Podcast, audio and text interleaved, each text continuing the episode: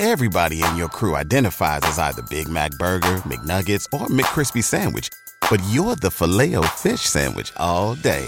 That crispy fish, that savory tartar sauce, that melty cheese, that pillowy bun. Yeah, you get it. Every time. And if you love the filet of fish, right now you can catch two of the classics you love for just $6. Limited time only. Price and participation may vary. Cannot be combined with any other offer. Single item at regular price. Ba da ba ba ba. There comes a time to savor what you know the moments, the memories, the heroes, the zeros. From all right now to coaching feuds, game winning kicks, and historic upsets. Saturday night in the Coliseum, California's same colored private school bros meet for the 103rd and final time. They open the Pac 12 once more, only to turn around and head east, throwing away 118 years of marriage for trips to Rutgers and Syracuse. It's USC, it's Stanford, it's the end of college football's most underrated rivalry. Reign of Troy Hotline.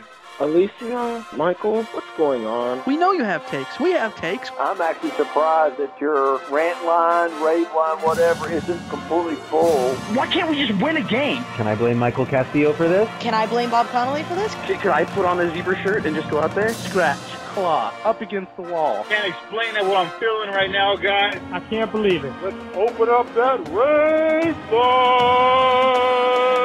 Woohoo!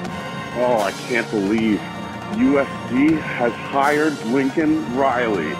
Oh, yeah. Hello, everybody. Welcome back to Reign of Troy Radio, episode 502, coming to you on Wednesday, September 6th.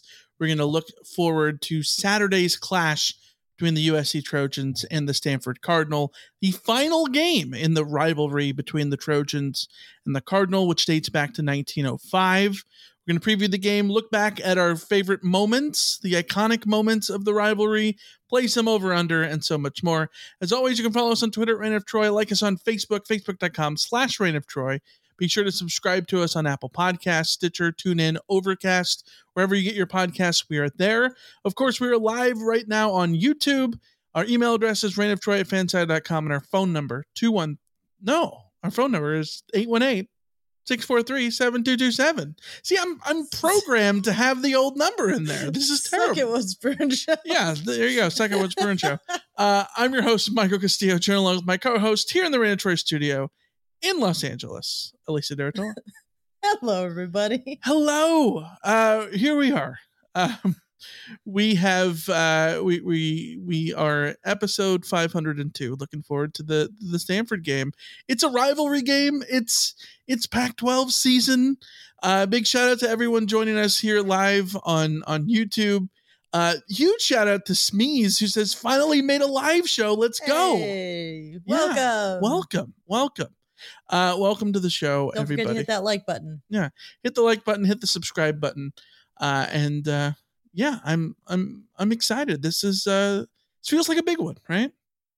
It's it's the Pac-12 opener. It's not the Pac-12 road opener, so we don't have as much to worry about. But Mhm. it's the Pac-12 opener. Yeah, Hi, Ernesto, in the chat. yeah, big big Hi, everybody in the chat. big big hi to everybody. Um, Alicia, we got so much to talk to talk about. I think we just have to remind people they need to sign up for DraftKings. because This episode is brought to you by DraftKings, where if you're a new user, you can receive 150 bucks in bonus bets instantly after following just three steps. One, you create an account. Two, you deposit, and three, you wager five bucks on any sport. Whether your first wager wins or loses, you'll still receive 150 bucks in bonus bets. All you have to do is use the code Reign of Troy when you sign up. And the best part is, Alicia, you use Reign of Troy and the when you sign up, you know what happens? You support the show. And you can support us. You support us growing and all those things. Yes. Uh, so if you're considering signing up for DraftKings, definitely use our code Reign of Troy, all one word, uh, to maximize those first bets. The offer available to new customers who are 21 plus and physically present in legal gambling states. Please remember to always gamble responsibly and check the episode description for the full terms of the offer. Yeah, Alicia, there's so much stuff to go on in this episode. I think we just have to get right into it. Let's get into the news, shall we?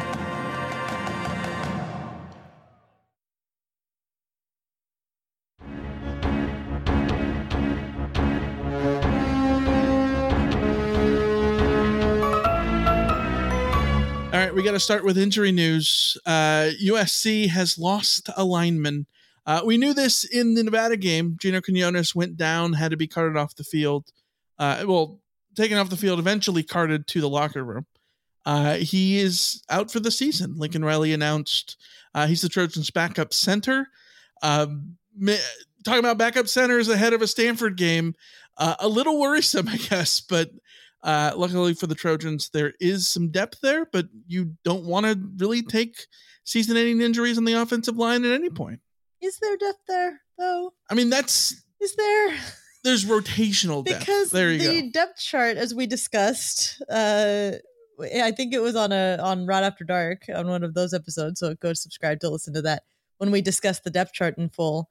Um, is there is there depth at center? Because uh, you know the, the the person who's listed as the backup to Justin Dedich Well, is okay. someone I've never heard of. So, yeah, okay, the, maybe there's not depth at center itself, but what I'm saying is Justin Dedich is still the starter. yes, yes, Justin Dedich is still the starter, um, and everything else is a contingency plan. So USC obviously will have their contingency plans.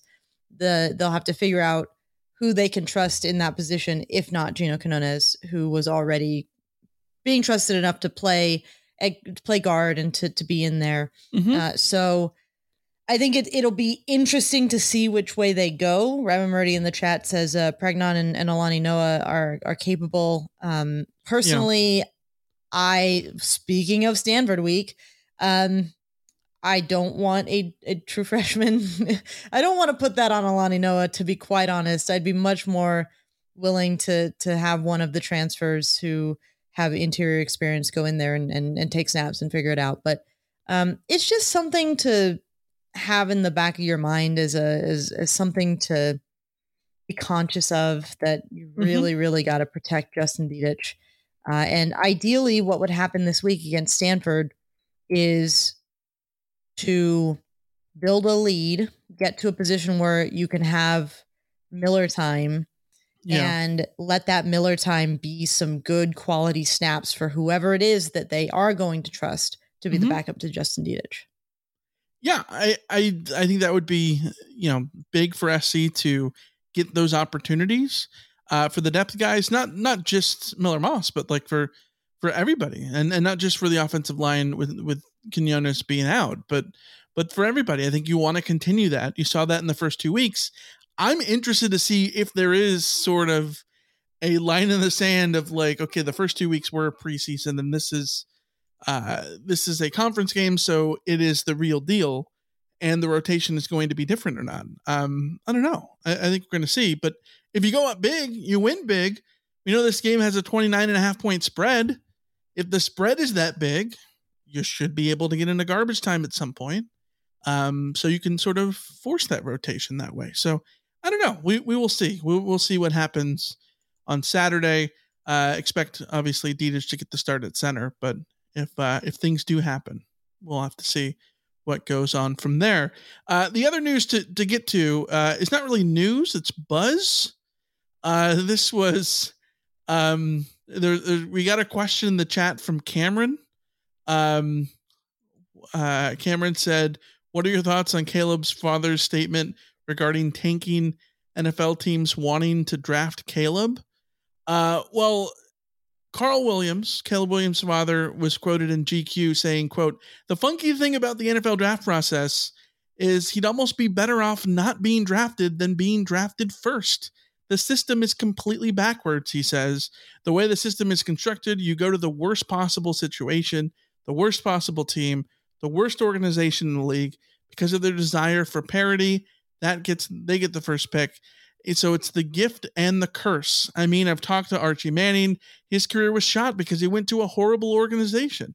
I've talked to talked to Lincoln Riley and Kyler Murray struggled because of where he was drafted. Baker Mayfield struggled mightily because of where he was drafted. The organizations matter.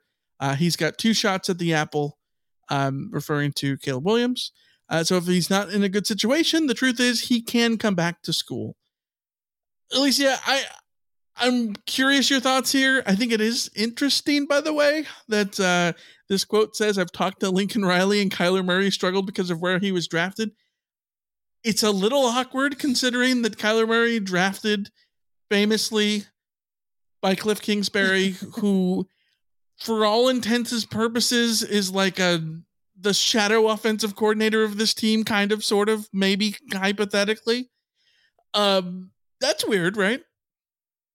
I think it's it's a shot at the the Cardinals organization for being Uh, that's trash, but it's a little it's a little awkward with Cliff Kingsbury, but I think even Cliff Kingsbury would say that the issue is Yeah, less with the the, head coach and more with yes Yeah. the ownership, management, all of that kind of stuff. Um, so yeah, I can I can understand why Caleb would look at it and not want to end up in a place like Arizona. I, I think I think you could certainly make the case that you would be better off not ending up in a place like Cleveland or a place like Sure. you know the Jets or or teams that have a history of picking quarterbacks high and then having everything go wrong for those quarterbacks. And it's like the common denominator is not necessarily the quarterback. It's it's the organization. It's the management. It's especially the ownership. Sure. um, so I get it. And I get what he's saying that yes, technically, yes, Caleb can decide to uh, come back for 2024 and then enter the 2025 NFL draft if if he wanted to. Yes. That is something that is avail- an option available to him. mm-hmm. It is an option he will absolutely not take. I Yeah. am saying it right now. Uh, if you don't, if the Cardinals have the number one pick or whatever other teams they have their their eye out for that they don't want to go to, uh, if the if that's the issue, let's say it's the Cardinals for just for argument's sake, have the number one pick, and he doesn't want to go to the Cardinals. The solution to that is not to say screw it, I'll just come back and then and then go in the mm-hmm. 2025 NFL draft because guess who might have the first pick in the 2025 NFL draft? The Yeah. Arizona Cardinals. So what you do is you, You, pull do an what, Elway You do what Elway did, or you do what Eli Manning did, which or is Eric Lindros. you say I will I, I will not sign for this team. Don't draft me. And if they do draft you, say I will not sign for you. Trade me. And to me, that's what this is. This is an early primer to NFL teams that would be on the radar for Caleb Williams as as desirable destinations to say Caleb might be willing to force the issue, go up and trade. And also to the Mhm. Cardinals or to whatever organizations that they specifically don't want him to go to, uh, we are pr- priming it right now. We are not going to you. Do not put make Caleb Williams part of your plan. So it's it's a little bit of gamesmanship the way that I see it. Yeah, I I would be um I don't even have to say any of these things. Like I don't even have to clarify these things because I know that it's not going to happen, but I would be beyond godsmacked, right? If if uh Caleb Williams came back to college football. I I understand the idea that oh, the players are making so much in NIL now that they can stay in college longer. I get I get it. I believe I like I wish that was the case. Uh, I like college football. I don't like the NFL. Um, at least not in comparison to to college football. I would prefer if all the players stayed in college football, but that's not rooted in reality. Because yes, theoretically, the NIL money means that you could stay in college and, and make millions of dollars and all this stuff, but you're still an injury away from losing all of that. NIL money is not guaranteed to be there long term. Um, you also have the, the the fact that where do you make generational wealth in the NFL? It's your first contract, your your first free agent contract after your rookie deal expires. So by staying around in college football one one year, you are prolonging your access to that. That's one more year that you could have an injury. One more year that um, you know, knock on wood, this doesn't happen for Caleb Williams, but that he could, you know, regress, that he could any of these things. He could get in a situation where there something happens and there's a situation that doesn't work out for him and he gets Wally pipped or he gets, you know, any of these things because we've seen it over and over and over again with a million different quarterbacks, right? So I still think you're in your best interest to go to the NFL, make millions of dollars in the NFL now as soon as you can with the hope to make the generational wealth in 4 years. That's that's the best option. Yeah. And, you know, if um if he ends up being uh, an Elway, an Eli Manning, uh, Eric Lindros, then then he is. Then I he's he's in the caliber of prospects that those guys were. Um, so that would check out. Uh, but also this is we're we're so far ahead of the draft Yeah. that like why are we why are we talking about this the week of the Stanford? Well, we don't even know who has the number one pick. So Kenny in the chat says this is his dad saying exactly. yeah. But yeah. also, I'd rather his dad say it than him. Oh yeah, yeah. His dad can say it. He I don't think Caleb can say as, as long as Carl Williams doesn't become LeVar Ball, he can do all the talking, like Yes. about these kind of things. And I know that Caleb Williams has a podcast now, so who knows? Maybe these things get talked about on the podcast. But yeah, so But Caleb and his dad, Caleb and his family are smart. They know what they're doing when they say this. They know what they're doing when they give the okay to GQ Mhm. to air this bit of the interview. Like right, they know what they're doing. This is strategic and it's very early and it and it might not even matter, but they're they're they have a plan. They have had a plan and that plan involve has involved the 2024 NFL draft the whole time. yeah, That's what from a USC perspective, that's the only thing that matters. yeah. I, I saw I saw some I saw a tweet. I don't even remember who who said it or, or whatnot. Uh, something about like, well, you know, SC didn't take a quarterback and and doesn't have a quarterback lined up for for next year's draft class. Maybe maybe there's a reason. Maybe it's reading the tea leaves. No. No, Also, they they do. They have they they have Moss. And, They have and Malachi Malachi Nelson. Nelson. and the recruiting is sort of But you a whole other issue because the transfer portal makes you makes it even less Right. important that you have the the the high school recruit in the bag already. you Like, could have no quarterbacks until January. yeah, And realistically, well, that would put you up against the wall, sure. It's not stopping you from going out and getting the next Caleb Williams, whoever that is, right? Like whoever that is. If they could go out and get Dante Moore from UCLA, I don't know. Like, you know what I mean? Like Yeah. they could get anybody. So uh, all right, let's get into USC and Stanford. Um, the Trojans and the Cardinal lock locking horns, 7:30 p.m. on Big Fox. Um, apologies in advance, folks. It is a Tim Brando game, so um, get ready for that. Um, before we talk about the game, though, I want to talk about the rivalry. This is USC and Stanford, a rivalry that, to me, I, I don't know if you feel the same way, Alicia. It is sacred. This is a sacred rivalry. It's USC's oldest rivalry. Dates back to 1905. Trojans have, have a 65 35, sorry, 65 34 and 3 record. Um, there's a fascinating debates on the the records because each team has a different record and none of those are neither team's accurate uh, record is truly accurate either, which is fascinating. Uh, this is this is from the SC game notes. Um, both USC and Stanford list their series record at 34, sorry, 64, 34, and 3 in the Trojans' favor. But both come about it differently. The Cardinal do not count USC's 25 8 win in 1918 because Stanford claims that a team composed of Student Army Training Corps players, not the start the Stanford varsity squad, played, but the Trojans, the, the Trojans that year. But SC, of course, counts that win. Um, but SC doesn't count the 2005 um, win because of the whole vacated The wins thing. So SC's like original record is 65, 34, and 3. It's it's it's bananas, but that's Yeah. that's what this rivalry is. Well, it's an it's an old rivalry, and the rivalry is sort of some of the USC's first national title uh, teams had to go through Stanford, had to go through Pop Warner's Stanford to to to do anything, and and USC really the the rise of USC football had to there had to be a, a progression to be able to go toe to toe with with Stanford. Like Stanford was the was the the metric by which by which you judged whether or not USC was was becoming a power. Mhm. Uh, so yes, it is absolutely an important rivalry. It's an old rivalry. It's a storied rivalry in its own way.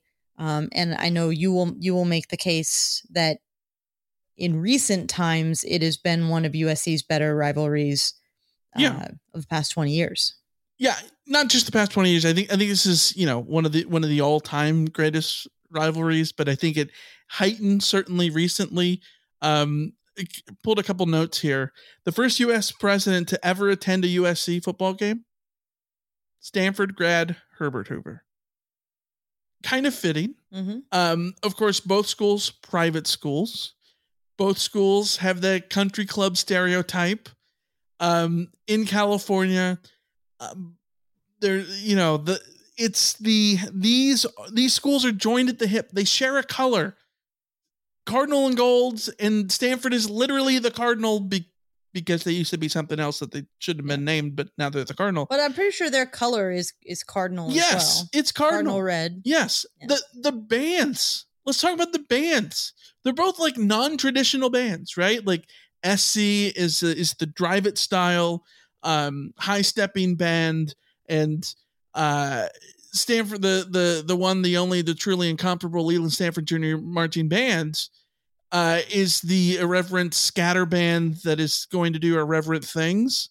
Um both of them not traditional in the most traditional sense possible, i.e., imagine what like Big Ten bands are like. Um, but they have a seething hate for each other and Cal, of course. Uh, you have the counter march. Uh, you have the my personal favorite. The, the fact that they literally share a fight song, um, in the weirdest way possible because not like Stanford, uh, sorry, not like UCLA and Cal sharing a fight song because they're the same in the same university system. SC and Stanford share a fight song because Stanford has decided that their fight song is not come join the band. Their fight song is freeze all right now, which SC, of course, plays for turnovers. So Stanford scores a touchdown, they're going to play all right now. SC gets a forces a turnover against Stanford. SC's band's going to play all right now. Like it's great. Like it's it's a weird little nugget, right? Like these teams are joined by the hip, and then uh, uh Richard in the chat, by the way, says the counter march is permanently dead. Sorry. I'm well, very sad it's about this. Hate to break it to you, the rivalry's dead. Um, Yeah. So I, I guess that's fitting. Um, but let's talk about the iconic moments of the past in this rivalry. Um, I think you look historically, SC has beaten Stanford four times on last minute field goals in 53, 69, 73, and 2014. In 1979, Stanford kept SC from winning back to back national titles with a big 21 21 tie, uh, one of the most shocking results in SC history. Um, but then we go into the stuff in our lifetime, Alicia, and I think this is when the rivalry really heated up. I think in the 1995 game, SC beats Stanford, takes control of the Pac 12. Keyshawn Johnson scores a, a big late touchdown, then goes and defends on the Hail Mary. After that, I remember me and my dad walking through the upper concourse, my dad like running and high fiving people left and right. Like it was a big deal. SC goes on to win, uh, I said the Pac 12, the Pac 10. Uh, goes on to win the Pac 10, go to the Rose Bowl that year. And we know what Keyshawn did to, to Northwestern. I think of when I was a kid going to the old Stanford Stadium and how weird it is. Like you look at pictures and it's like they were playing at this place. uh, it's it's so it's so foreign because um, it feels like so much longer ago that that stadium existed. But '98, the first time I ever went there, went in 2002 when Carson Palmer put up the big Heisman numbers. I remember the 2001 game, SC's first after 9/11. Steven Sample had a had a a, speech on the field. Uh, it was like you know sur- surreal because you see clips of like Lou Gehrig talking at Yankee Stadium, right, with like a microphone in front of him. That's what Steven Sample was doing after 9/11 against Stanford. It was on November 22nd, 2001, 11 days later. It was weird. Weird for a football game, but like it was it was needed at the time, right? Um and SC wouldn't lose a home game for 6 years until 2007 when this rivalry got absolutely insane. From 2007 to 2015, I will argue this was the best rivalry in college football. I know ESPN wants to say it's LSU and Alabama. Everybody in the nation wants to say it's Michigan and Ohio State, whatever. It's it's SC and Stanford from 2007 to 2015. It was SC and Stanford. We're gonna I'm gonna walk through all of these games and Alicia, tell me your thoughts. First of all, the 2007 game, Stanford beats SC as a 40 point dog. Uh, John David Booty, we know, gets the broken finger, stays in the game, throws the four picks. The ultimate reminder of why, if you are injured, Just come the, out. do the right thing for your team and come out of the game. Mm-hmm. Famously, by the way, did not go to that game. I was at home crying my eyes out because the Cubs got eliminated the Diamondbacks. rough, rough, rough day for you. Horrible. I just, Horrible. I I just remember uh just being absolutely in shock. Like It's like what what do I need to go to this game? SC's got 40 point favorite. They're gonna they're gonna smoke him. Yeah. Oh, I, naive I I, remember was. sitting and listening to the alma mater and just being like that it's it's it's You were a true freshman. I was a true freshman. Yeah, look at you. Sitting in the stands, just like blankly staring out as the alma mater played, and it felt like a funeral dirge. Yeah. Speaking of funerals, we'll get to that in 2009. Uh, 2008, uh, up at up at the farm, SC wins big 45-23. But like this is when the the the feud starts brewing. Stanford ran like this one minute drill at the end. Um, Harbaugh calling timeouts in the dying seconds, down 28 points in an attempt to cover the spread. Uh, Pete Carroll after the game was asked about it, and he said, "quote He can do whatever he wants. I don't care." To which Harbaugh, 365 days later or whatever, said, "Okay, I will." Uh, because 2009, another game which I did not attend because this was literally my grandpa's funeral, um, and it should have been Pete Carroll's funeral, like his, figuratively for for the for the Pete Carroll era was 2009 against Stanford, the What's Your Deal game. Stanford outscores SC 27 nothing in the fourth quarter, winning 55-21. They ran power over and over and over again. The Harbaugh and Carroll meet in the middle of the field, uh, to which Carroll says, "What's your deal?" Um, you all remember that in 2009, but the epic games truly start in 2010. Uh, Stanford wins 37 35, but this is a game in which Matt Barkley leads a late go ahead drive to take the lead with 69 seconds left. Allen Bradford scores the touchdown. Looks like the Trojans are going to get revenge. Then there's a late hit on Chris Galippo, moves the, the Mm. ball 15 extra yards. Yep. Luck leads Stanford down, kicks a field goal as time expires to win 37 35. that penalty that penalty and that i want to I, I don't remember exactly like it it was the it wasn't the first time that that had happened to usc in in recent memory and Darnell just- Bing against Texas. i just yeah. remember being just absolutely incensed I, I was watching the highlights when I was putting together this thing. It it is fascinating to me how similar it was to the Tackett Curtis hit. Um, not necessarily in terms of the ferocity, because it wasn't as hard of a hit, but more so uh, just kind of late and not necessary. But here we go. 2011, the greatest USC loss of all time. Uh, it's number six Stanford, one loss bowl band USC. The Trojans take a lead with three minutes to go. Nickell Robey picks off uh, Andrew Luck. The Coliseum literally shaking, the loudest singular moment I've ever been at the Coliseum. It was incredible. And Andrew Luck came back and tied it with 38 seconds to go. freaking andrew luck Yeah. And then with nine seconds left, SC has the ball with all their timeouts, two timeouts, uh, all their timeouts for the drive, two timeouts with nine seconds to go. Robert Wood, Woods catches this little crossing pass. And instead of going down and calling the timeout, he tries to run all the way out of bounds. It looks like he does. And then they review it and realize that no, his knee was down in bounds. The refs did not honor uh, Lane Kiffin trying to call the timeout. So instead of a 50 yard field goal for Andre Heidari, which he hit literally earlier in that game, um, as he could not attempt it, they go to overtime.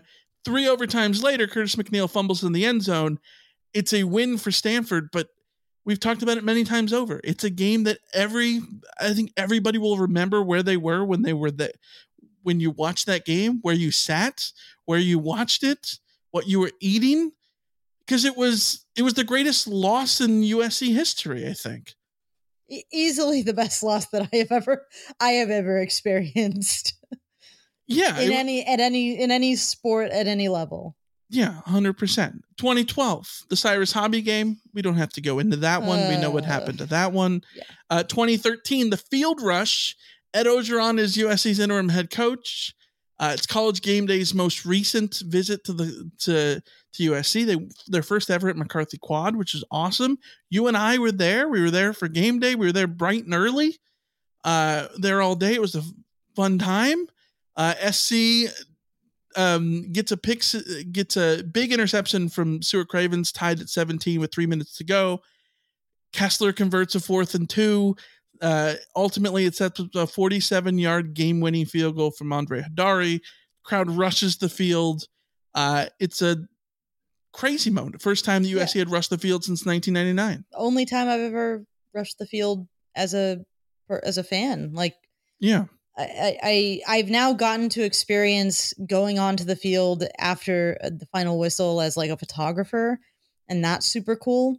But there is something about just being a fan and being out there and like going up to players and like patting them on the pads and just going like you know you know I was with with our friend Trinice who's in the chat and we were just losing our minds. Like it was it was absolutely incredible. And then the coolest part was that we uh in order to to get out of the out of the coliseum we had to go up the steps to the peristyle.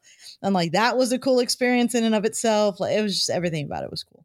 Yeah, it, it's a moment you remember forever. And SC the following year sort of repeated it, kind of.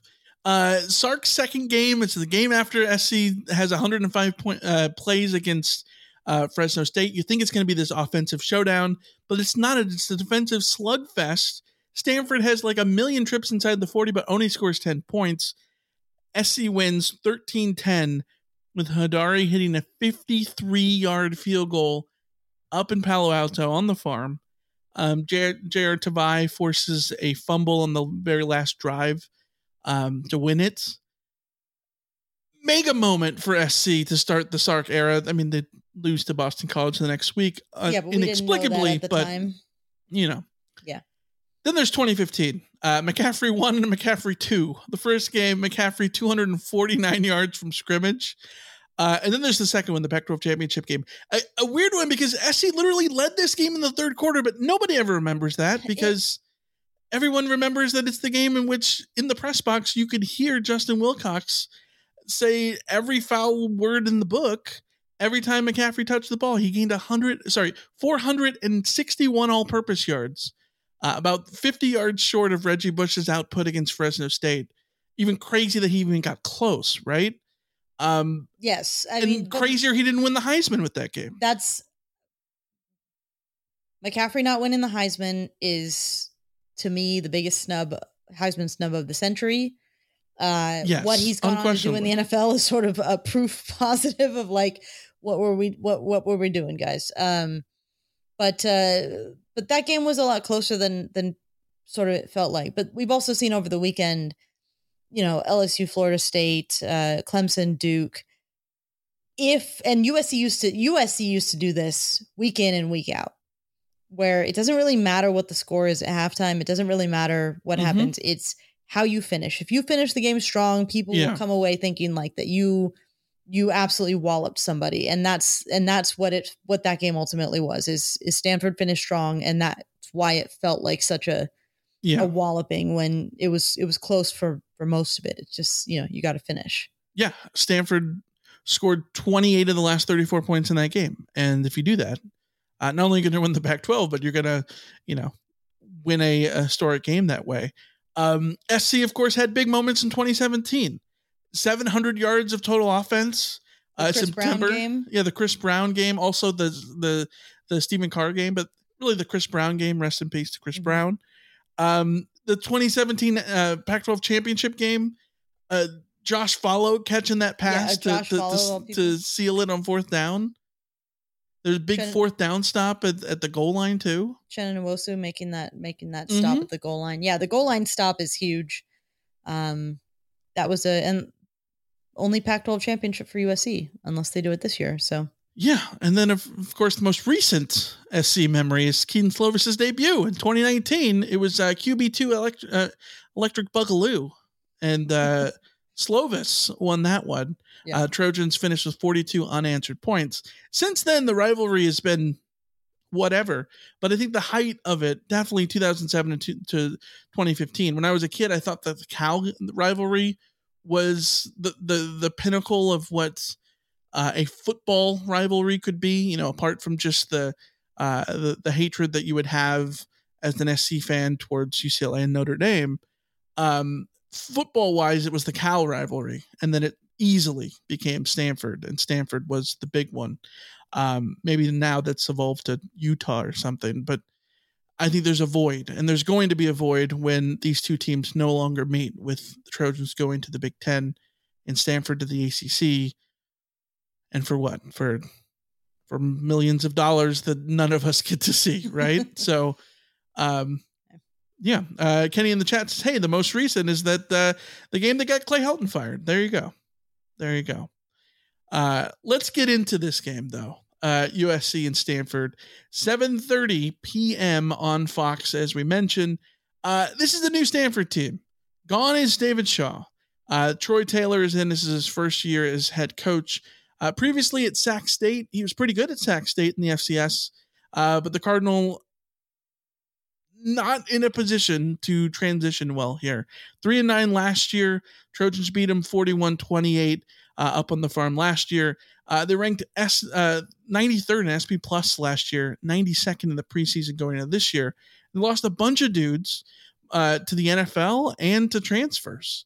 Um, Tanner McKee is gone. Uh, Kyu Blu Kelly is gone. Michael Wilson is gone. Elijah Higgins is gone. Kendall Williamson is gone. A lot of dudes are gone. Um, but this is a Stanford team that started well in week one. They beat Hawaii 37 24 on the road in Honolulu.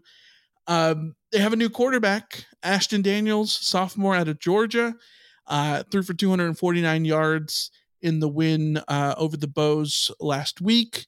Uh, we know that EJ Smith, Emmitt Smith's kid, is back at running back, but he's in a weird sort of three headed backfield, um, sort of headlined by, by Casey Filkins, who had 67 yards uh, against Hawaii. And then the best player on this team is Ben Yurosek at, at tight end, 6'4, 242 pounds.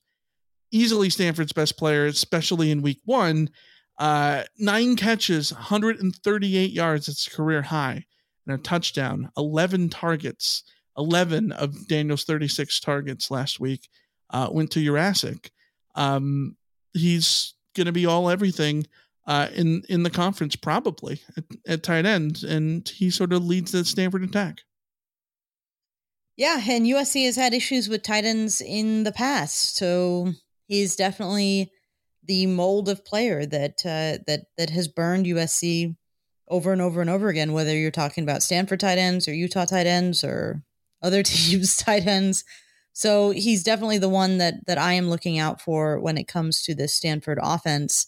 Mhm. Um, I watched the uh, sort of like condensed highlights. Um, or condensed game extended highlights. Big shout Uh, out to Matthew Loves Ball, by the way. Matthew Loves Ball On on, YouTube? YouTube. uh, very, very useful um, uh, shortening of games to a sort of uh, watchable, like instead of sitting and having to watch a three hour football game Yeah. to watch in 30 minutes, which is very nice.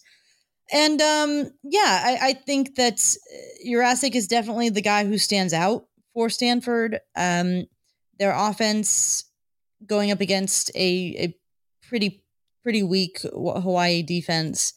Uh, not terribly impressive, not bad by any stretch. They they were able to do what they wanted to do, um, but they rely a lot on quarterback runs. They rely a lot on putting the ball in the quarterback's hands and having him carry.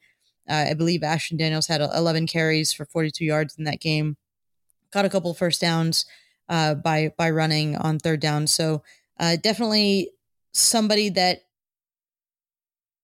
that that is somewhat similar to the quarterbacks that USC has already faced this year. Yeah. In that I think he's he's quite comparable to uh to to the sort of mobility of of uh, Chevan Cordeiro um or He looks like a like an inexperienced Cordeiro. yeah uh or or you know so, someone also in the mold a little bit of of Bre- Brendan Lewis who can run uh, I think the big difference is that they will ask him to do more design runs than either of those quarterbacks attempted against USC Mm-hmm. um so that's definitely something it's interesting though because USC is not traditionally upended by designed quarterback runs. It's the scrambles that get USC. It's the it's the sort of heads up play where you get away from the pass rush uh, and have a mobile quarterback that has really burned USC in the past.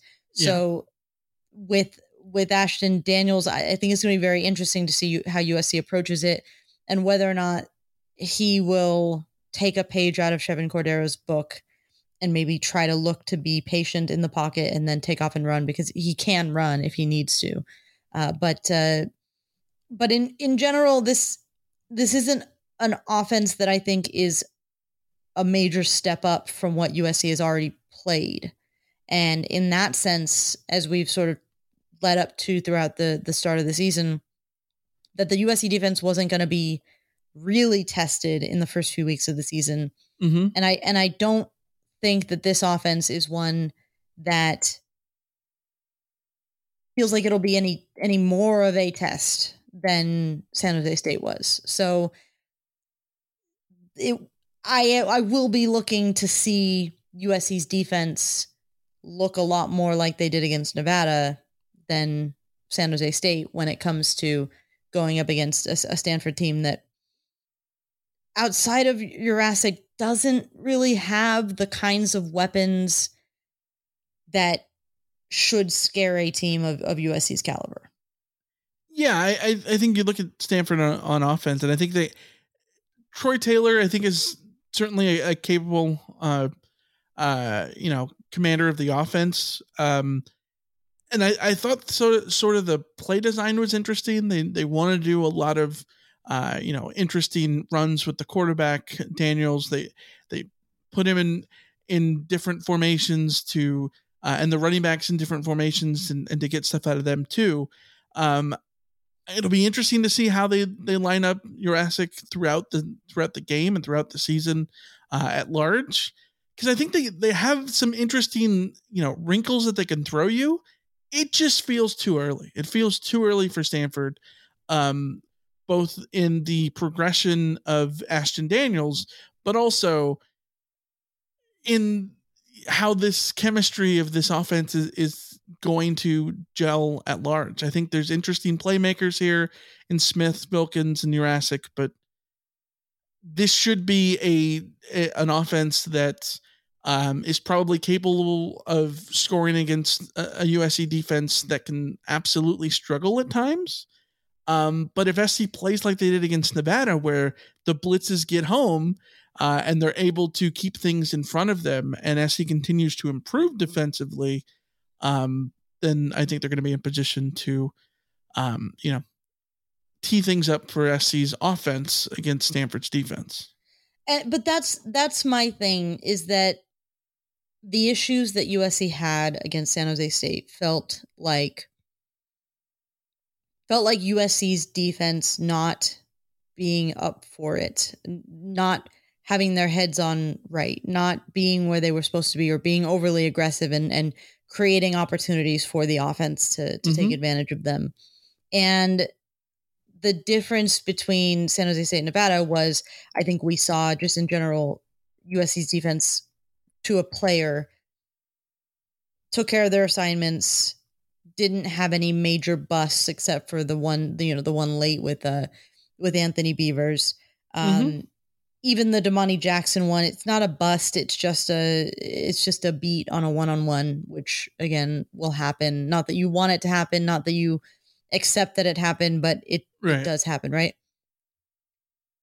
There will be teams that USC plays in the future who have talent that is good enough to even if they all even if every USC player sort of just does their job, there will be teams that will be able to get the physical beat off of them or just have a play, you know, just just have an advantage that they're able to to exploit here or there because the talent sort of dictates that. Stanford does not have that. So Yeah. if USC is unable to stop Stanford, then it's a structural issue. Then it's a it's a broader issue that we will you know continue to talk about. Uh USC if Stanford has success here the way I see it it won't be because Stanford has some inherent advantage to their offense that Right. could not possibly be stopped by a defense like USC's. Yeah, absolutely. Let's, let's turn the page. Talk about USC's offense going up against the Stanford defense. Uh, the Stanford defense, an interesting one last week against Hawaii. Uh, they held the uh, the Rainbow Warriors to negative five rushing yards, six sacks. They really got after uh, the the Hawaii quarterback, but uh, Hawaii was able to throw the football 355 yards through the air. Um, I thought that Hawaii was able to move the ball pretty well, 350 y- yards total um, for for Hawaii. There were eight of 16 on third down, and if Stanford is having that kind of, um, you know, production against them on defense from Hawaii, even in a game that you get to the quarterback six times, it's it's not going to fare well against SC, who, as it stands now, is the number one SP plus offense uh, in the country, and led by the Heisman Trophy winner Caleb Williams, uh, a team that has just absolutely, uh, you know, rolled through the first two weeks on offense, averaging you know almost sixty points a game. Yeah, um, I watched I watched uh, Hawaii's offense against Stanford's defense, and I came away with one major observation, and that is David Bailey is really good. Mm-hmm. Yeah, the, the outside linebacker who USC really should have won in a in a recruiting battle. he ended up staying. Yeah, Uh, yeah, le- uh, he he he went to Stanford in the first place, and then there was the question of whether or not he would transfer, and he decided not to. Um, it's a shame that David Bailey isn't playing for USC right now, uh, because David Bailey is very good. Uh, Yeah. He was a All Pac-12 honorable, honorable mention. He looked like he could compete to be on the All Pac-12 team at the end of the season four tackles for um, loss, three sacks last week. defensive line the defensive line player of the week in the Pac-12 uh head and shoulders above everybody else that's on that Stanford defense um uh Alohi Gilman's brother is on this defense Mhm. uh Alaki I think is is how Alakai? Alakai is it Alakai I think so. Yeah. um so he's a safety with this team he led them in tackles against Hawaii with 7 honestly, beyond that, I do not know that there is much to talk about from a defensive pers- perspective for Stanford. Um, they will live and die by David Bailey doing something incredible, which I think he's capable of. So USC has to circle his name. You know, have the the everybody on on offense should know where number twenty three is on on defense at all times um, and and neutralize him as much as possible. And if you do that, there's no reason you can't do to Stanford what you did to Nevada and what you did to San Jose State. Yeah. And I'm, I'm not trying to like be disrespectful to Stanford. It's just that very few uh, defenses that USC plays this year will be able to stop USC from from scoring 50 points. It- it- that's the the advantage that USC has over everybody. And Stanford's defense doesn't return a lot. It, Yeah. it just it that's lost just a lot of dudes. it's just the reality of, of of where they're at, and it's it's going to be a mismatch every week, and it's going to be a mismatch this week. Yeah, and, and I think that Stanford's biggest thing here um, in slowing down SC's offense is going to be slowing down the game. Uh, looking back at the Hawaii game, Stanford and Hawaii basically had the same number of plays. Stanford ran 70, Hawaii ran 69. Stanford outgained Hawaii on a per yards per play basis, 5.8 to 5.1. So it's not like Hawaii was super explosive in comparison.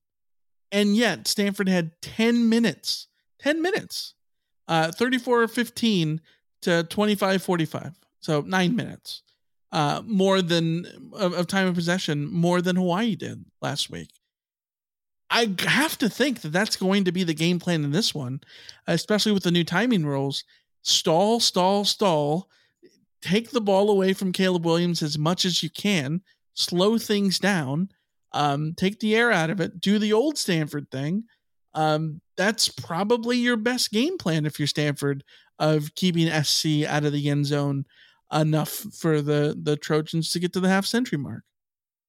Yeah, yeah, and and pounce on on USC mistakes. USC Yeah. needs to protect the football and don't give away, you know, a bad snap fumble kind of situation. Uh, it'll it'll be those kinds of self inflicted um, wounds that could give Stanford an opening in this game. But it, it will come down to USC self inflicting those wounds when it comes to this offense because again, there is no matchup here. It, it, it's just Yeah. it's just like last week I was saying sorry to Nevada. I'm sorry Stanford. There there is there's no matchup here. It's it's hold on for dear life and and hope that uh, Ashton Daniels and and those guys on offense can be very efficient with their possessions, Mm-hmm. which means retain possession for long stretches and then score on the end of those possessions. Yeah. Uh, otherwise, yeah, it's it's not a matchup. All right, let's get into um, some over under, shall we?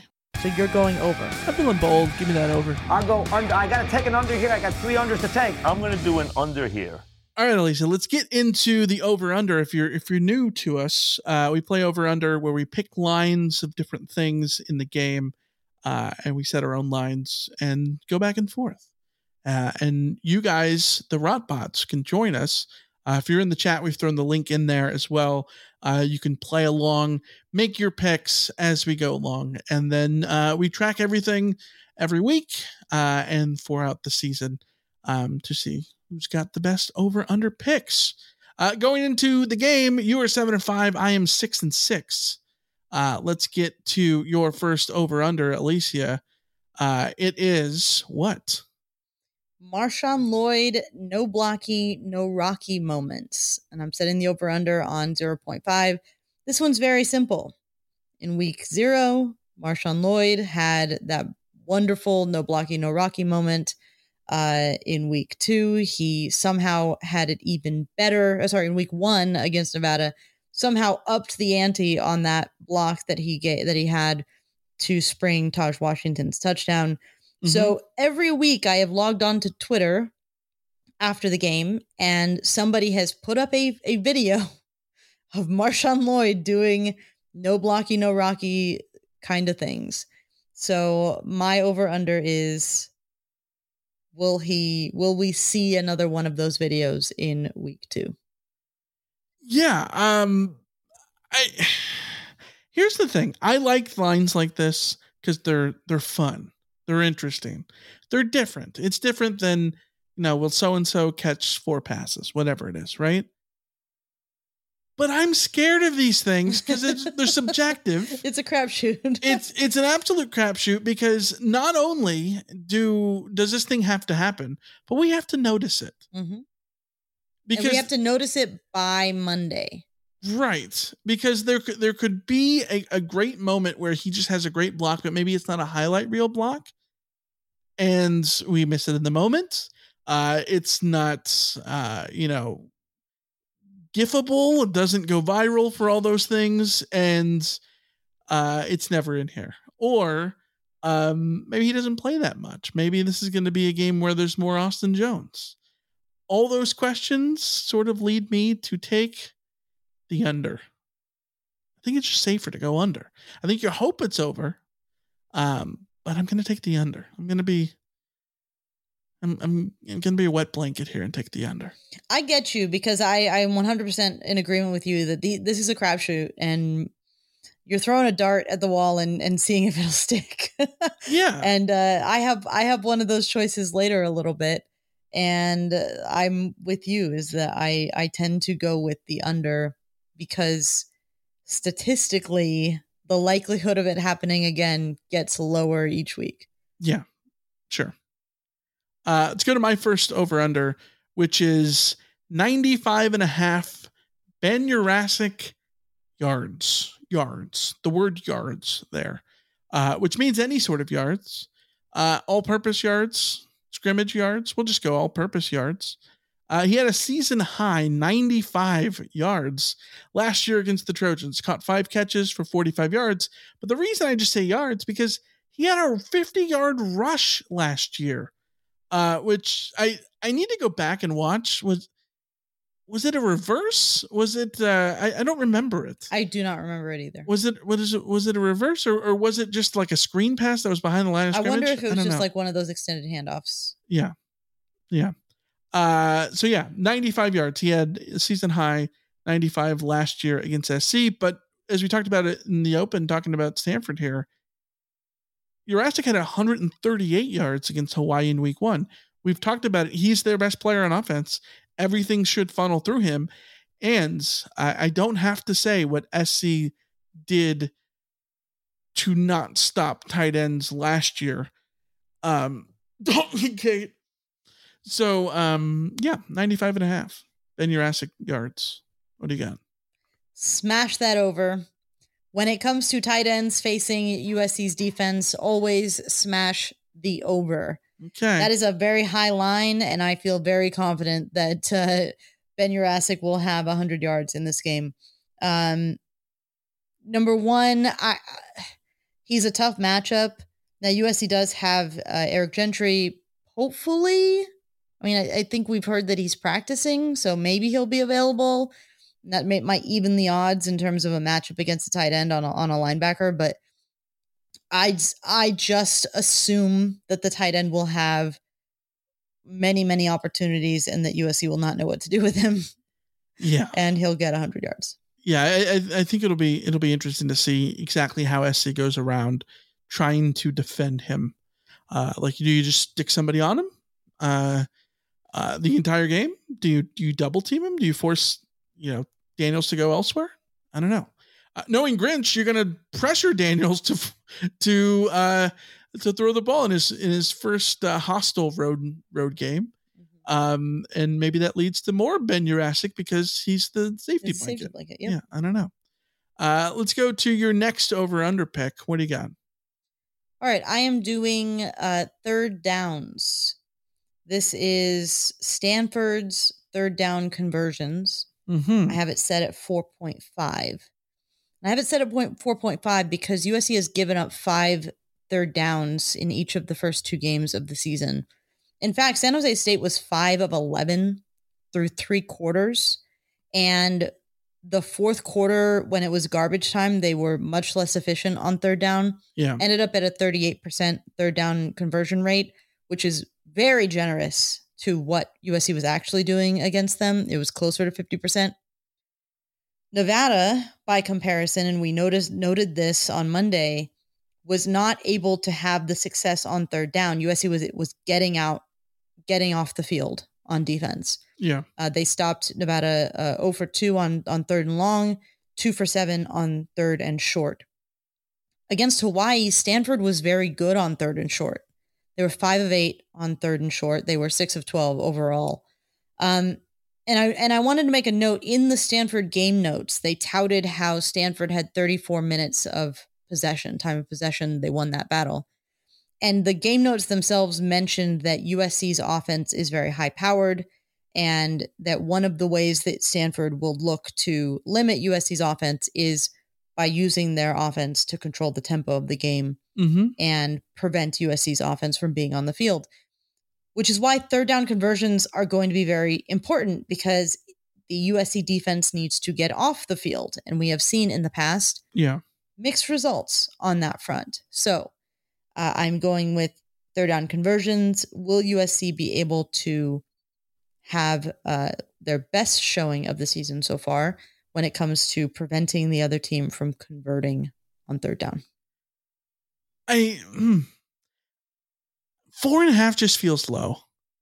I I I think that if this line was five and a half, six and a half, I think I would have been more inter like more interested in entertaining the the idea of going under. But at four and a half, I think I, I take the over here. Um, I, I think that you could you could get in a in a in a thing where, yeah, Stanford ends up going five of thirteen or something like that. Um, and even as SC can still make stops, and Stanford can have five converted third downs. It just uh, doesn't seem like that many. But then again, if they're taking the air out of the ball, maybe they're not going to have a lot of third downs themselves either. Mm-hmm. I don't know. I don't know. We'll we'll we'll see how that goes. Uh, let's go to my uh, next over under, uh, which is going to be uh, an interesting one that I, I I don't like to do yes or nos, but I'm doing a yes or no. Uh, so over under 99.9 percent, uh, aka yes or no, on USC uh, red zone scoring rates. Will the Trojans be perfect in the red zone? The reason I say this is because USC is a perfect 10 for 10 in the red zone through two games. They played San Jose State and Nevada, two two teams that they are much better than, obviously. Um, but the the craziest part is, you know, Stanford is, was fourth in red zone defense last year. I think that there there'll be a they were formidable in the red zone last year, so we'll see what happens this year. And staying perfect is difficult in any game because garbage time uh, could happen, and maybe you end the game in the red zone or whatever, and, and that takes away from your perfect uh, red zone opportunities, or you miss a field goal, or, or what have you. So I looked it up. I'm like, when was the last time SC started a perfect 10 and 0 in their 10 for 10 in their red zone entries to start a season? I I want you to sit down. If you're driving, please pull to the side of the road safely, safely, safely. Because you need to focus on this sentence I'm about to say. In recent memory, basically as far as I can, back as I can go, SC's best start to a season in red zone conversion rate in a perfect streak to start a season is 22 for the first 22 attempts. What year did that happen? 2021. Oh, so close to being the perfect two two two two two two two. Yes, but it happened, in 2021, happened in 2022. the year in which Clay Helton was fired, the most disastrous year in USC football that you could ever imagine, the most unwatchable team, maybe outside of 2010. Well, 2010 was just unmemorable. Yeah. 2021 unwatchable. Yes. They went 22 for their first 22 in the red zone? What? There, there's and got their head coach fired. I I saw this and like I I didn't believe it. I was like worried that I was on the South Carolina page or something. Okay, for reference, that was one, two, three, four, five games. Five Yeah. games into the season And it snapped on a missed field goal, by the way, by Parker Lewis. against Utah in October.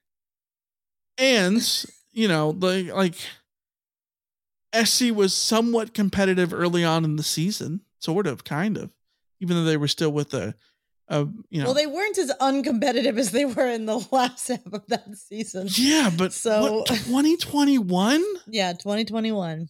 This is- unbelievable. This is why statistics are a weird thing and you have to be careful with them because there are things that sort of like fly in the face of, of what actually was happening. Because you would think like you were having a really good season if that happened, and absolutely not.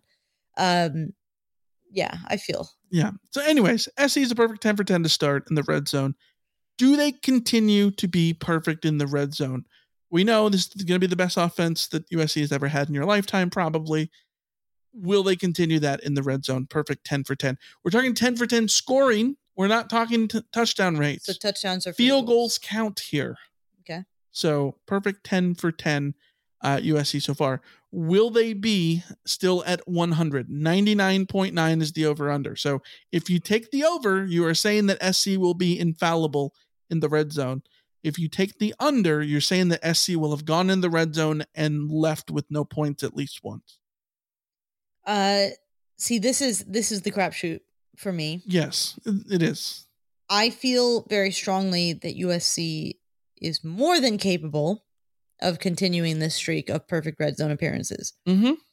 But statistically, the chance of there being a random bad snap fumble or a random uh missed field goal or Sure.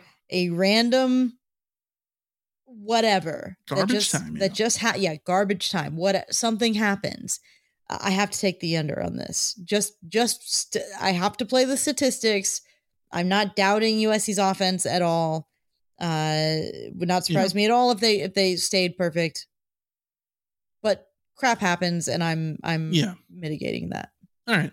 That'll lock me into the over. Um, I think it'll be an interesting one to watch. yeah Uh, let's go to your last over under. What do you got? all right i need to explain this better than i explained Here we go. okay When you told me what this was in our pre-show meeting, I'm like, wait, what? So- Okay.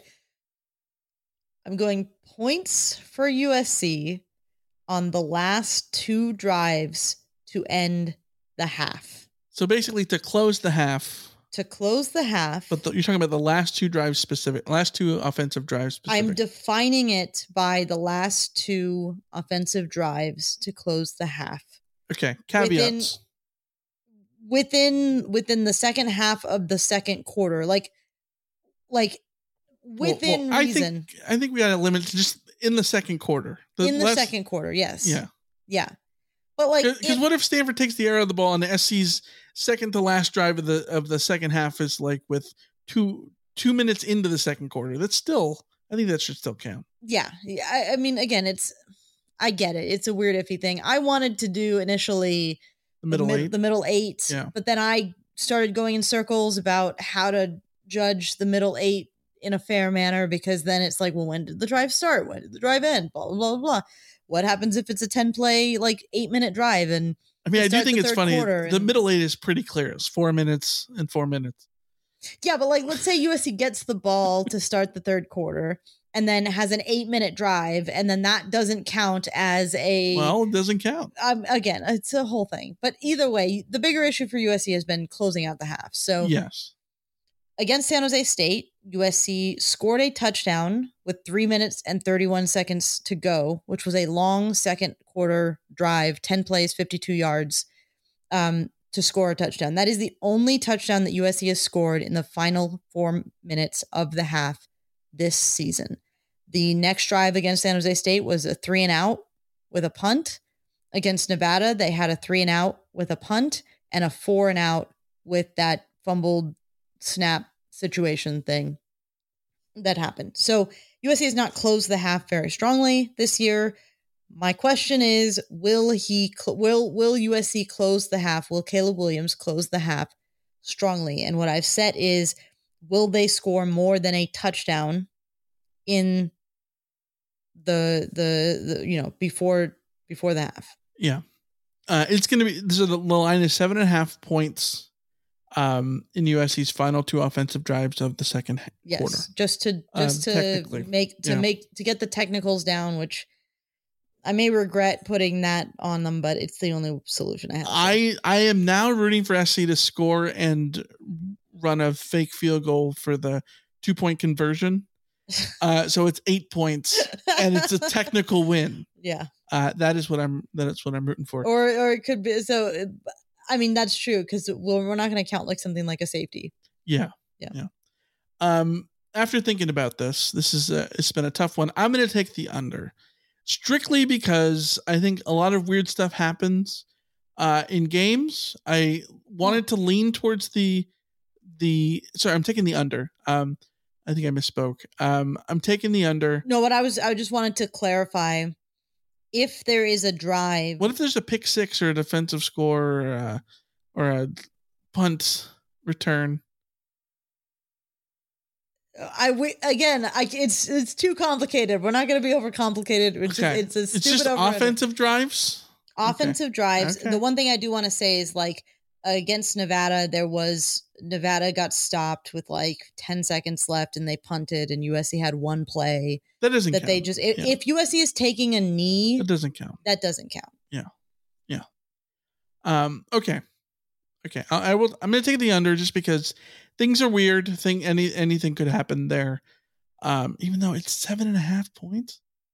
Screw it. Can I Are you I, changing it? Can I flip it? you can flip it.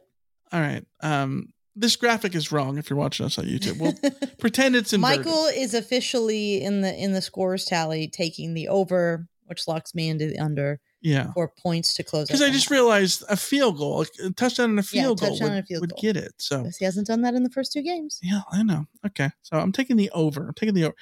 Swap faces if you're watching Okay. us on YouTube. Um, all right, uh, let's go to my last over under Which, Which is- actually do this time. three and a half. Caleb Williams touchdowns.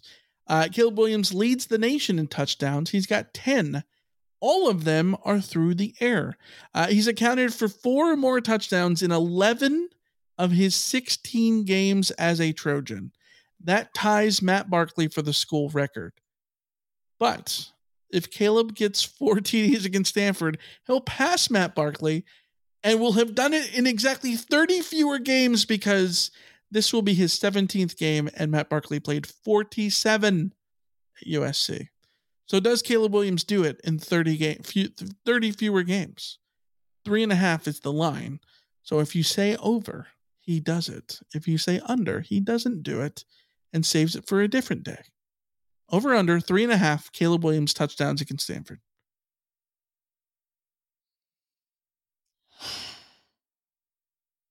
I hate this line so much. Uh oh. I hate it so much. I uh, okay. He had four in the first two games. He is more than capable of having four or more against Stanford. I, Mhm. their passing offense, their passing defense is got tore up by by It's a Hawaii. little sus. They should be able to carve through this. So, like, I- there's every reason to think that Caleb Williams will have four touchdowns in this game. At the same time, Uh oh.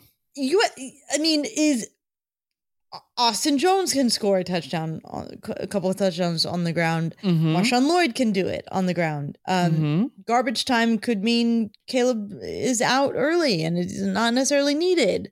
Uh, the, just again, like statistically, he can't. He can't keep. You can't keep getting away with this. He can't keep scoring four touchdowns every single game. It's just like it. It just it does not happen. So I- I I went with the under. I regret it already. I'm so glad you did because I want this over bad. I am I was seriously considering flipping it and doing what you did where we say like No, only, ignore the only I- graphics. only I'm allowed. We're changing our minds in That's the middle of the me. show, which we used to be able to do, but now we have graphics for the viewers that who are listening in podcast on YouTube. We have a graphic where it shows our face on the thing that we pick. So Yeah, like we they're have even to pick it- animated. we have to pick it before the show instead of just like winging it like we used to do. Uh, so, so I'm locked into the under. I don't feel happy about it, but I am. Okay, well, it's only fair. Do, do you want to switch? No. Okay, good, cool, good, because I want the over. I want that over. Oh, I'm gonna regret this immediately, but also I just I need I need Austin Jones and Marshawn Lloyd to just do me a favor here. I just need them to score all, score all the points. But then I looked up like Stanford's rushing offense, rushing defense was It was good against was Hawaii. good against Hawaii. So Yeah. now I'm a little bit concerned. Yeah. Oh, Cigar in the chat says easily over. Yes, I agree. I agree. Thank you.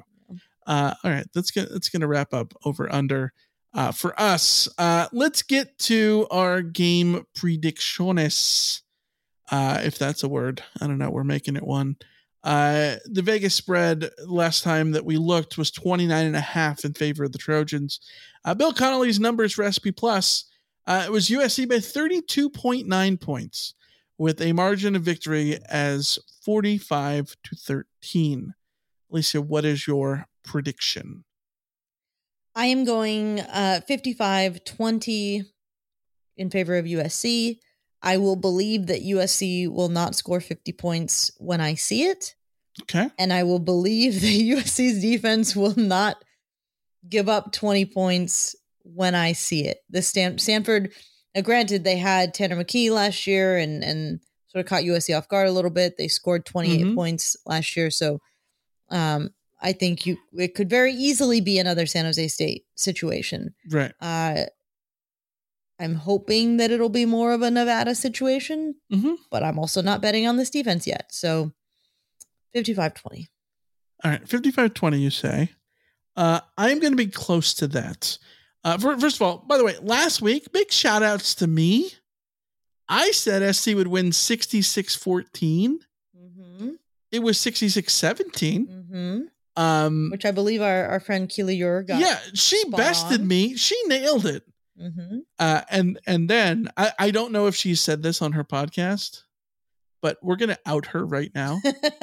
she told us off air. Sorry, Keely. Sorry, Keely. She only picked 66-17 because she said she was lazy and looked up the score of the Rice game last year. so Hey, she, not she a bad cheated. She cheated. She clearly cheated. Yeah. And Not a bad uh, strategy. and Lincoln Riley was like, "We are going to be very predictable." Yes. Um, Week two. Yeah, I'm going to say 49-21. And and the reason it's 49-21 um is because I don't think SC will score a touchdown that is not on offense. Uh Okay. the last 2 weeks they've gotten a special teams touchdown against San Jose State, 49 offensive points, Mm-hmm. but um Defensive they touchdown. they scored as a um touchdown on special teams. Last week they scored defensively um to score 66 points. Uh but it was only 59 points of offense. Uh I think you know, not that that we're we're splitting hairs here, uh but I think SC's 49 points in this one uh hold Stanford to 21 uh, which means three touchdown drives. I debated something like 17 or maybe 24 or something like that. Um, I like Stanford to have three touchdown drives, but like not that much after that. Um, so in other words, they're not going to, you know, get field goal drives. They're going to go down there and score three times. Maybe one of those is in garbage time or something like that. But See, and normally I pick a weird score and say, don't ask me how they get there. I like that 20 though, because Stanford has uh, the the uh, best kicker returning in the uh, in the Pac-12, um, all Pac-12 kicker. So I think that they will move the ball on USC's defense and have to settle for a few field goals. all right, there you go. 55 20 says Alicia. 49 21 says I. Uh, all right, let's get to the mailbag, shall we? Alicia, you know the only good thing about football season being over? There's literally nothing good about the football season being over. It's just an endless wait until the fall. See, that's where you're wrong. It's tournament season. The best way to take your mind off the endless wait. That is true. I may not want to watch the men play, but the USC women are pretty awesome. Exactly, but it's not just SC. There's high stake basketball moments all over the country. But you know what? They get even better with prize picks. So you're saying the only thing better than watching Juju Watkins is taking the more on Juju Watkins. Bingo! You can now turn your hoops knowledge and love of Juju Watkins into serious cash. Because you can now win up to 100 times your money on prize picks with as little as four correct picks. Turn 10 bucks into a thousand bucks with college basketball, NBA, and NHL entries. Best of all, Prize Picks lets you get on the action on more than 30 states across the country, including Texas, Georgia, and California. That sounds pretty good to me. Yeah, download the app today and use the code Reign of Troy for a first deposit match up to $100. That's the Prize Picks app with the code Reign of Troy for the first deposit match of up to $100. Pick more. Pick less. It's that easy. Everybody in your crew identifies as either Big Mac Burger, McNuggets, or McCrispy Sandwich. But you're the filet fish Sandwich all day. That crispy fish, that savory tartar sauce, that melty cheese, that pillowy bun. Yeah, you get it. Every time. And if you love the filet of fish, right now you can catch two of the classics you love for just $6. Limited time only. Price and participation may vary. Cannot be combined with any other offer. Single item at regular price. Ba-da-ba-ba-ba. You've got mail. All right, let's start with a message that we got uh, from our pal LA Fred over on Discord. Uh, LA Fred says, after two games, and as the Trojans move into conference play, what is something you're most certain about, something you're the least certain about, and something you're curious about? Let's see. Let's start with the Uh, most certain about what are you most certain about about this USC team? I am most certain about the offense being uh among the best in the country, if not the best in the country. Mm-hmm. I am most certain about USC's reigning Heisman winner maintaining his stature as Sure, a Heisman yeah. winner. I I think that has to be it. I think it, I'm most certain that Caleb Williams is the best USC quarterback we've ever seen in our life, uh, and will continue to be as long as he remains healthy and stays at SC and all those things. Uh, there is zero concern about the man, um, Mhm. and I don't think you could ever say this about it. Like you, Leinart, I think was the same way. There, there was just no concern about him at all. Uh, towards the end of the Palmer, you know, seasons, uh, his his Heisman winning season, I think you could say that, but you couldn't say that about Darnold even. Mhm. Because even though Darnold was someone who could make miraculous plays and you felt confident that he was going to win you a game, he was also prone to turnovers and stuff. Mhm. Caleb Williams is not turning the ball over. Um, he's had yeah, a couple of fumbled snaps, but like He's how much of that is is on fumbles into touchdowns? yeah, yeah, like he's lost as many um fumbled snaps as he's turned fumbled snaps into touchdowns this year, which is bananas. So, uh, yeah, uh, what, what's something you're the least certain about with with, with SC? I'm gonna agree with Cigar in the chat. Um, anything defense related. Uh, I am very uncertain about the defense. Uh, I'm more certain about the talent level being better Yeah, after seeing it, but I'm very uncertain about the defense being capable of getting the stops that USC needs them to be capable of getting Mhm. against the teams on the schedule that USC needs them to be capable of getting those stops against. That was a bunch of word salad, but the, the long and short of it is I am very uncertain about this defense against Mm-hmm. Sam Hartman, Bo Nix, Michael Penix, Cam Rising, and anybody else that USC sees beyond that. Uh, so Yeah. yeah, I I wish I was more certain about that. I am not, and I will not be for several weeks because we will not know. yeah. I.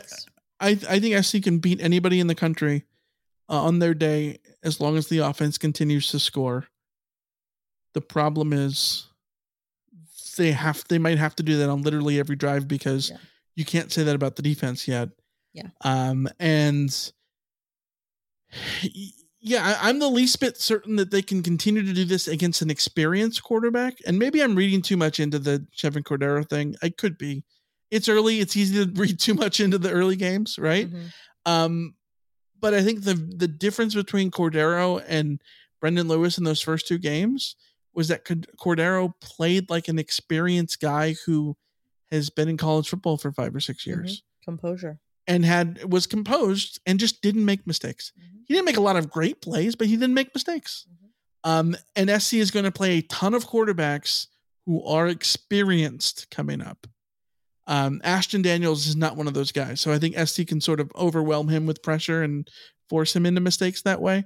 Um, but USC is also going to play a bunch of quarterbacks who can hit NFL level throws Mhm. and put the ball up for receivers who are better than any receiver that USC has played so far, right, who will be capable of winning one on one battles at a rate that USC has not had to deal with yet so far. So Yeah.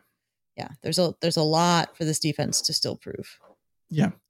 Uh, all right. The, the last part of LA Fred's message is what is something that you're curious about about the Trojans? Um, I am curious about um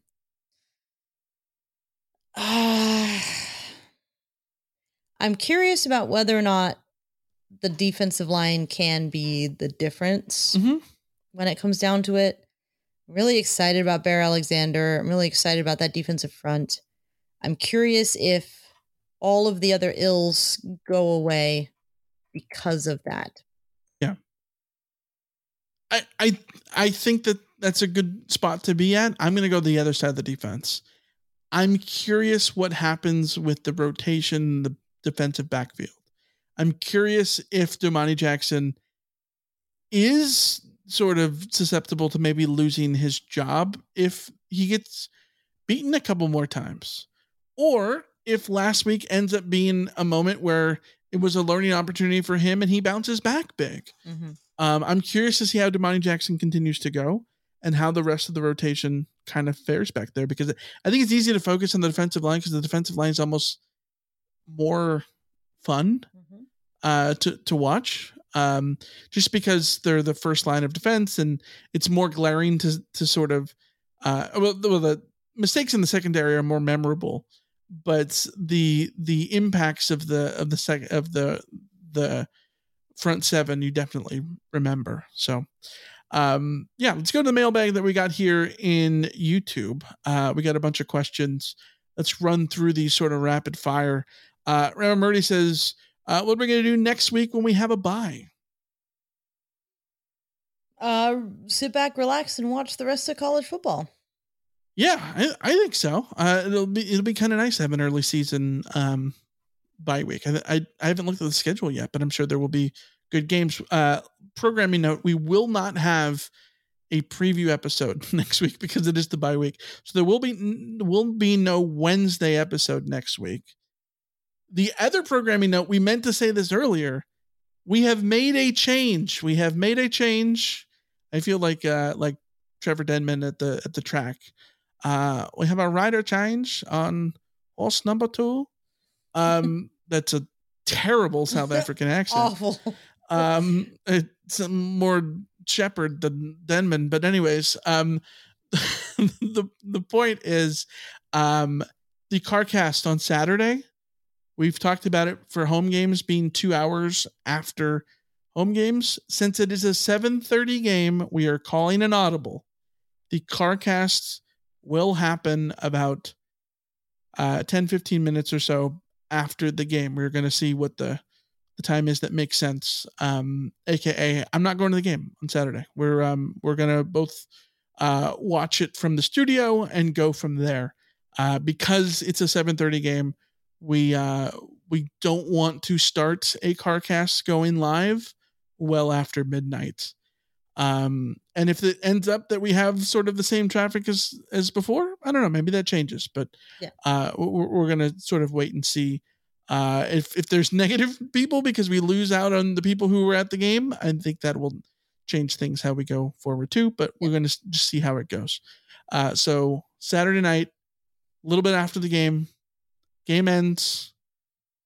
Go pee, get your go grab a drink, grab a banana, some ice cream, whatever you need, and then come back and and watch the uh, watch the carcast. That's the plan on Saturday night. For the record, USC picked a bye week on the possibly the worst weekend Uh-oh. slate of the college football season. Um, Washington, Michigan State is probably the best game of the day. Uh, Colorado, Colorado State could be real fun as a Pac-12 after dark kind of uh, Sure, yeah. kind of outing at seven. But uh, but yeah, not a not a great not a great slate. Yeah, I ju- I just looked it up, and Chelsea plays on Sunday. Well, that doesn't help. Yeah. so they don't, they don't, they don't even help.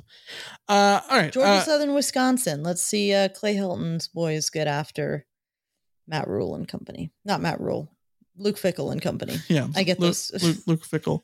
Uh, Cameron says, "What are your top five greatest moments of the Stanford rivalry?" I think we went over that earlier. Yeah. I think it's hard to to say the the the top moments, but I I I think the the top memorable moments are the yeah the the the game in 20, 2013 2011 and then um the Pac-12 championship games I, I think those have to be the sort of the top moment if you're a Stanford fan you're going to say the what's your deal in in the 2007 game um but yeah that's where I'd go any thoughts before we move on Uh, big ups to Mr. Andrew, two thousand eight hundred in the chat. Oh, the super chat. awesome Cheers, Thank- fight on. Thank you, Mr. A- Mr. Andrew 2800. Yeah, I bungled eight hundred. It might be Andrew Luck, you know. Uh, it might be Andrew Luck. We're talking about Stanford. Mr. Um, Andrew. uh, Mr. Andrew 2800 says, Keep up the great work, guys. East Coast USC fan. uh, and comes in with a super chat. Thank you. Um, so, so we. it's not Andrew Luck then. So, sorry, Mr. Andrew, for the upcoming uh, late night kick. Yes, Uh, we'll- but we'll forgive you if you're not here for the CarCast. but the CarCast is going to be a little bit ear- That's true. now. It won't be terrible. Andrew might be able to join us. That's of that's place, the that's the uh, im- important part there. Um, all right, uh, let's go to Johnny's que- uh, question, which is: Can the defense keep the momentum or better against Stanford? Yes, um, that should be the expectation, and and I don't, I don't. We can't keep grading the defense on a curve. They've had two weeks to get the rust off, to figure out what they're doing. There should be no steps back from here. Every step has to be a step forward. Every game has to be an improvement.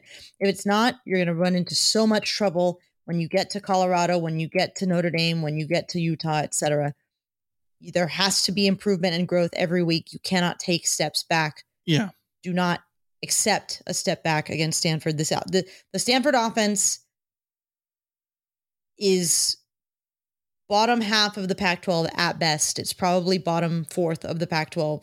bottom third. Yeah, Yeah. So treat it as such. bottom fourth is even more damning. than Yeah. bottom third. Uh, yeah, I Which sucks for Stanford because it's like the top half of the Pac-12 Mhm. is top 15 offenses. So right. like, it, it's a it's a bad year to be in Yeah. the bottom half of of the of the Pac-12. Yeah. Uh, well, actually, it's not a bad year to be in the bottom half. It's a bad year to be in the bottom yeah. quarter. There you go. Yeah. Um, but I, I think the the fairest way to look at it for Stanford is this is just too early for Troy Taylor.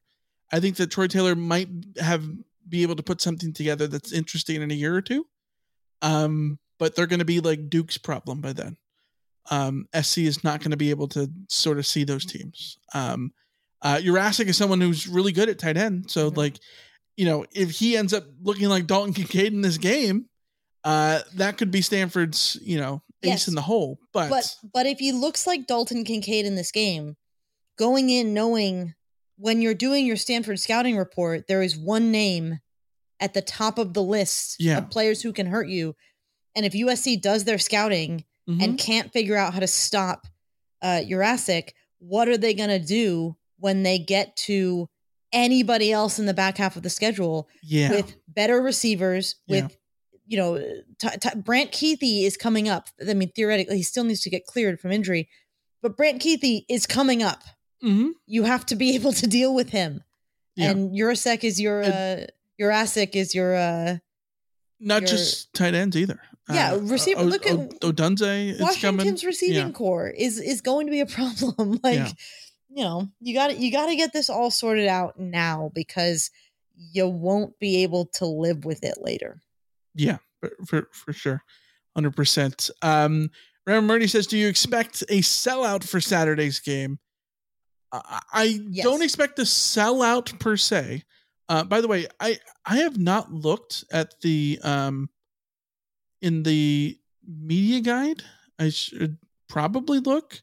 What is the capacity of the Coliseum right now? Because Mm. it was seventy seven five, but they, they- added put in those tarps? They put in those tarps. I think that probably lowers it to maybe low 70s. So I think it's possible that SC gets in the high 60s for this game. Uh, you know, one of one of my friends commented to me the other day that was going to buy tickets and the cheap $13 tickets for Nevada were not there uh, online for the Stanford game. So um, it should be a little bit more of a, of a crowd. Absolutely. Um, it's a night game in September, which people sort of clamor for, even though people also don't like night games. But um, yeah, I, I don't know that it'll be a sellout, but I think that it'll be a step forward in in at least five more thousand. my thinking is that Stanford fans will treat this the way that um, USC fans were, you know, treating the trip to Autzen and and all Mhm. of that. It's the last time you're going to be coming to the Coliseum. I think there will be a lot of Stanford fans there. Of the first three home games, I think there will be more Stanford fans than San Jose State and Nevada people. Absolutely, yes, yeah, Yeah. one hundred percent. Yeah. Uh, so, Stanford yeah, isn't isn't a school that travels a ton, but I think that No, they will travel more for this. Than, This this than will be things. a bigger deal. Yeah, absolutely. Right. I I think it. Yeah. Again, I'm not going to make excuses for USC fans. This should be a sellout. It should be. It, it, That does. I think every game should be. a sellout, though. Yeah. But yes, uh, Wendy in the chat says, "Good to see you too. Good to see you too, Wendy. Uh, will you be attending home games this year? Uh, I am attending home games. Alicia is not because she's covering uh, the college football world at large for Fansided on on every game day. Uh, but as we were just talking a couple minutes ago, um, we I am I'm punting on Saturday's game in order to see what we can do about having the car cast out sooner, live on YouTube. So uh, we're just gonna see how that goes um, and and play it out um, because it's a 7:30 kick. Um, as we get closer to the other big games, that will probably not be the case. But all right, uh, let's go to a question from Kenny. Uh, two of the last four times USC has been in the top 10, Stanford has upset them and crashed the hype train. Any fear of that happening again in a rivalry game? No, because USC has never had an offense that was this reliably powerful. Mm-hmm. It would take a broken finger, knock on wood, uh, for an, an upset to happen. Uh, Ashton Daniels, I don't know if you noticed. He wears Looks the a same little na- bit like uh wears the same number as Tavita Mm. Pritchard. Mm, yeah. Mm. Yeah. Yeah. But I, no, but absolutely not. No. yeah, I, worst case scenario, this ends up into like a shootout or something like that. But I think the SC's offense is so good that they're not going to get in a game where there's a funk like that. Yeah. Uh, I think they could get in a game like they could get into a game like that, but Stanford isn't the opponent that that would happen No. against. Um, Graham Murray says, "Would we ever consider non-conference games against Stanford and Cal in the years to come?" I think it's a very think possible scenario. Um, but then it comes down to if you're playing nine Big Ten games and you're playing Notre Dame every year, that's 10 of 12 games. You want your other two games to probably be home games. That means you probably want to keep playing Mountain West schools. Right? Like I I don't know that you also still want to go to Stanford and Cal on top of that. SC has not played a true road game um in the in, against a Power 5 team since Texas in 2018. Yes. Well, I guess BYU and BYU wasn't a Power 5 team, but, but yeah. this is this is the philosophical question. If we're talking pure gamesmanship, you don't schedule them because they're more difficult than you ever need to. Keep scheduling Nevada, keep scheduling Yeah. you know, Rice, UNLV, San Jose State, blah blah. Mhm. But USC is also a sentimental school and has been a sentimental um, scheduler. I think that there will be enough drive in the. I guess it's a push and pull of does Lincoln Riley allow USC to be sentimental, or does he put? Because if I'm Lincoln Riley, I put my foot down and say absolutely not. I want to. I, I I I need two games to Yeah. ramp up um, against yeah, you, you play, you know, the schedule's tough enough. UNLV and San Jose State again or something like that. Yeah. Yeah, I I feel like sentimental value is doesn't exist in college football anymore. Uh, look at all the look at all the great rivalries in college football that have been taken away. Um, almost none of them have come back in the non-con. Um, funny on MC is when is the depth chart put out? I think it's Wednesday nights.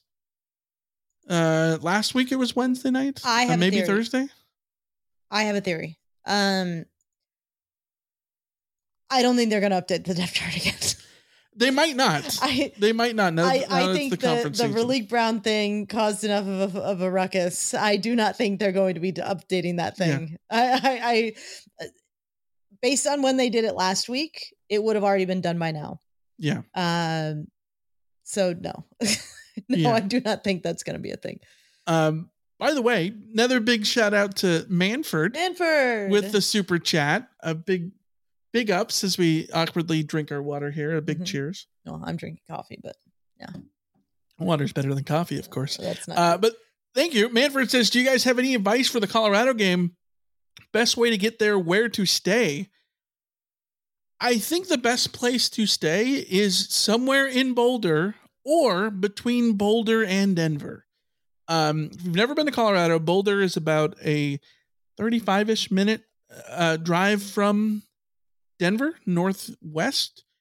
But The Denver airport is about like a half hour northeast drive from Denver too. So like if you are not going to Denver proper, you can take like a I think there's a toll road. There's like another uh, highway that you can take basically from the airport directly to Denver. I don't remember exactly off the top of my head. Um, you could you could do that way and stay near the airport, but it's it's a far drive. It's a far drive. Um, I think you want ideally you want to stay between Boulder and Denver. Um, unless you're going to go south, maybe like Golden or something like that would be interesting. Golden is nice because it's where the Coors plant is.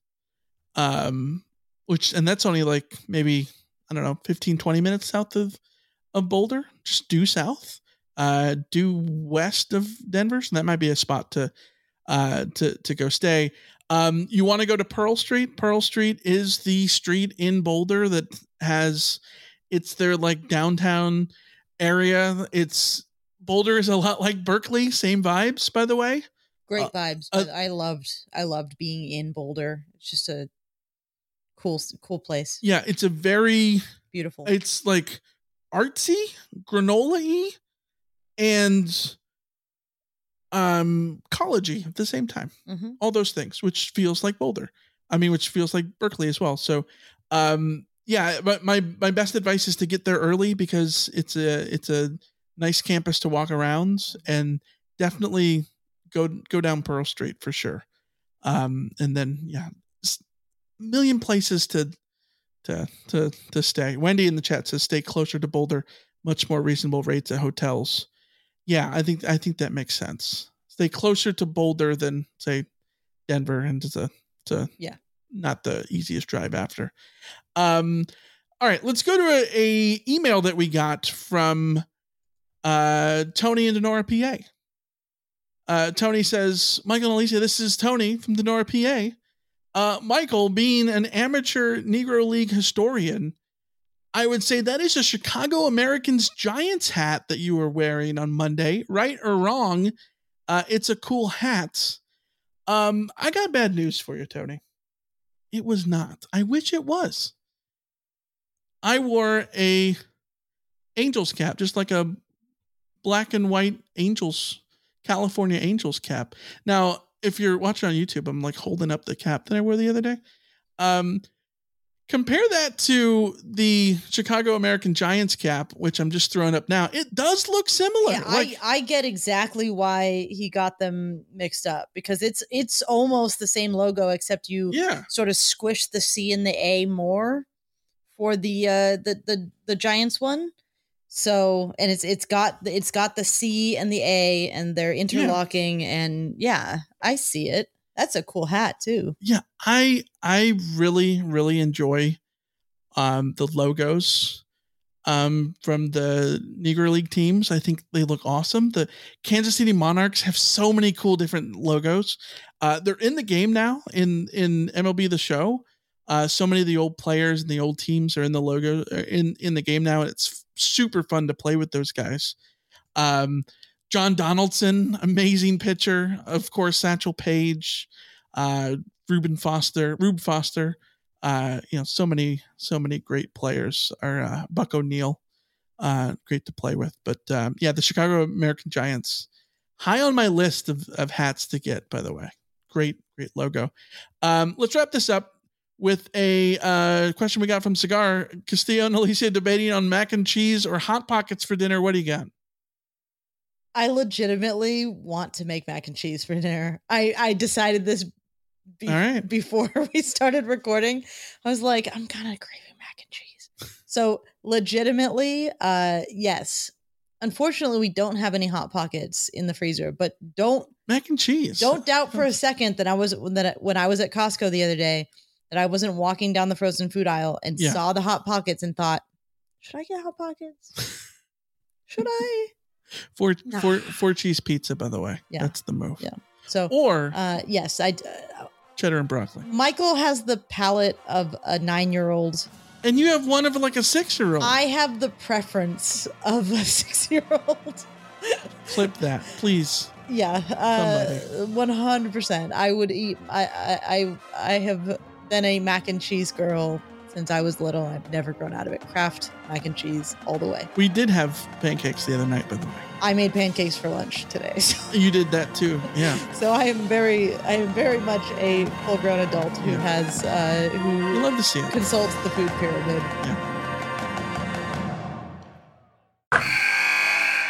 Wilson, you sent the game winning email at the buzzer, avoiding a 455 meeting on everyone's calendar. How did you do it?